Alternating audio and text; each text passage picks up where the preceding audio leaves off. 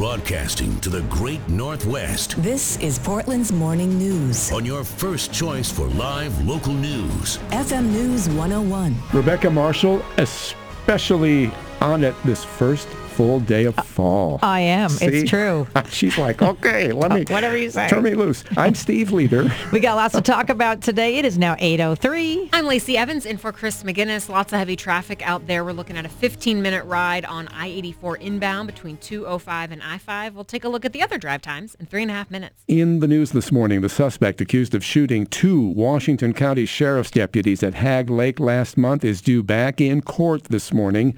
Dante Halling, who is 56, is facing 15 charges, including six counts of attempted murder. In Eugene, the man in charge of the federal ATF office is facing a lawsuit. The Seattle Times says Agent Bradford Devlin has worn a Nazi-themed tattoo showing a German eagle and an SS lightning bolt since the early 2000s. A black woman who formerly worked with him is suing him for that and for allegedly sending emails from his federal account mocking black people and Barack Obama, who was president at the time. Devlin says he's worn that tattoo ever since he worked undercover against a white supremacist biker gang. His supervisors have said they are appalled that Devlin hasn't had that tattoo removed. You could see a lot of people just hanging out at Clackamas Town Center this week. KXL's Pat Boyle tells us it's to prove a point.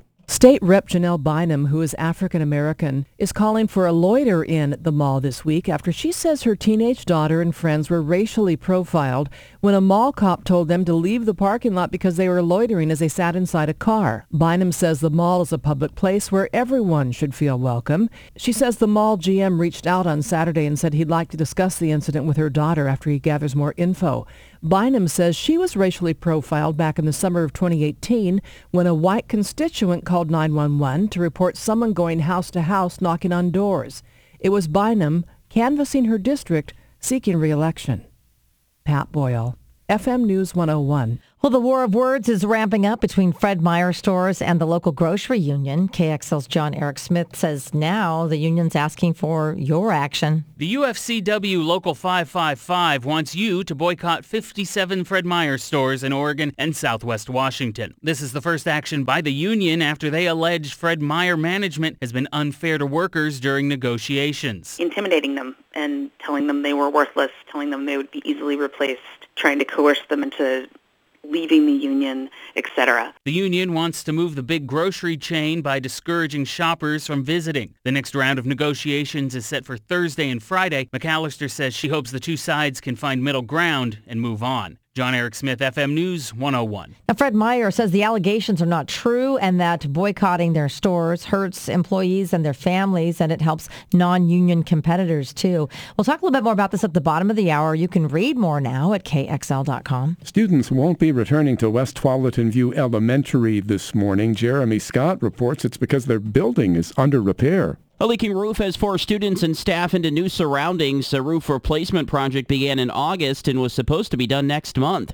Rain, though, soaked ceiling tiles and carpet, and fungus was growing in the classrooms. The Beaverton School District took quick action to move classes two and a half miles away to the new Timberland Middle School. This wasn't an easy decision. The, the health and safety of our students was number our number one priority, and uh, we felt it was the right thing to do. Joshua Gomez tells KGW they're waiting on results of the air samples. Equipment was moved out of the school over the weekend. Classes will resume tomorrow.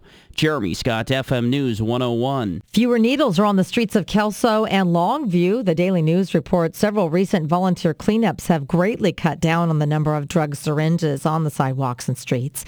One of the volunteers, Port of Longview Commissioner Jeff Wilson, says since the Cowlitz Family Health Center took over a needle exchange program two years ago, the number of needles he finds has dropped at least 80%.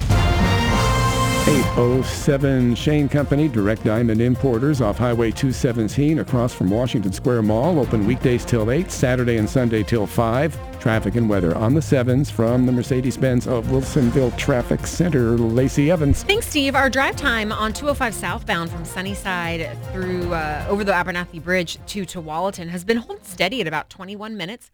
Still there, heaviest in Gladstone, and then really stop and go the rest of the way. Really heavy as you approach the I-5 interchange again.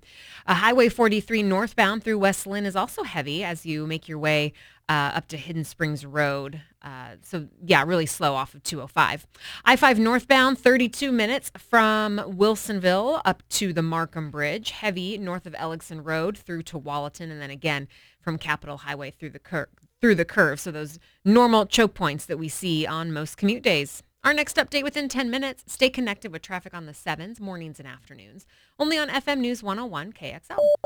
And the weather forecast now, ready for the new sliding glass doors. Stop by Truax Builder Supply on 110th and Division. See their Milgard sliding glass doors on display before you order. T-R-U-A-X-N-W.com.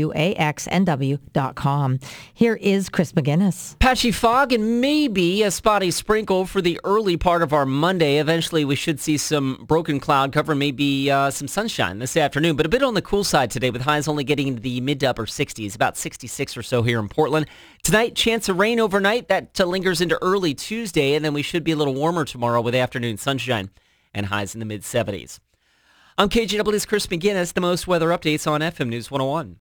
And we're looking at 57 in Portland, 50 in Hillsboro, and 52 degrees in Salem. Students returning to Portland State University could use a little help figuring out how to pay for higher tuition. But our Mike Turner tells us now about a new financial wellness center on campus to help them. The former Neuberger Hall has gone through a $70 million remake. Right now it doesn't really have a name. PSU's Kenny Moss says the new name will be unveiled at the grand opening, but the original philanthropists have been taken care of. Earlier this year, our administrative building was renamed the Richard and Maureen Neuberger Center. The old Neuberger goes all the way back to 1961. It was time for renovation. So you're looking at a building that's really gone through the test of time. Besides a financial wellness center, the Neuberger remake will also be home to registrar and advising offices and, of course, student financial services. Mike Turner, FM News 101. Coming up, a popular hip-hop artist was just in Portland playing a show with the symphony. He has some advice for young musicians, too. We'll hear from him at 814. Then, speaking of kids, it's never too late to save for college. Never. Our money expert joins us with some must-hear info for mom and dad. That'll be at 819. Can you stay connected with FM News 101?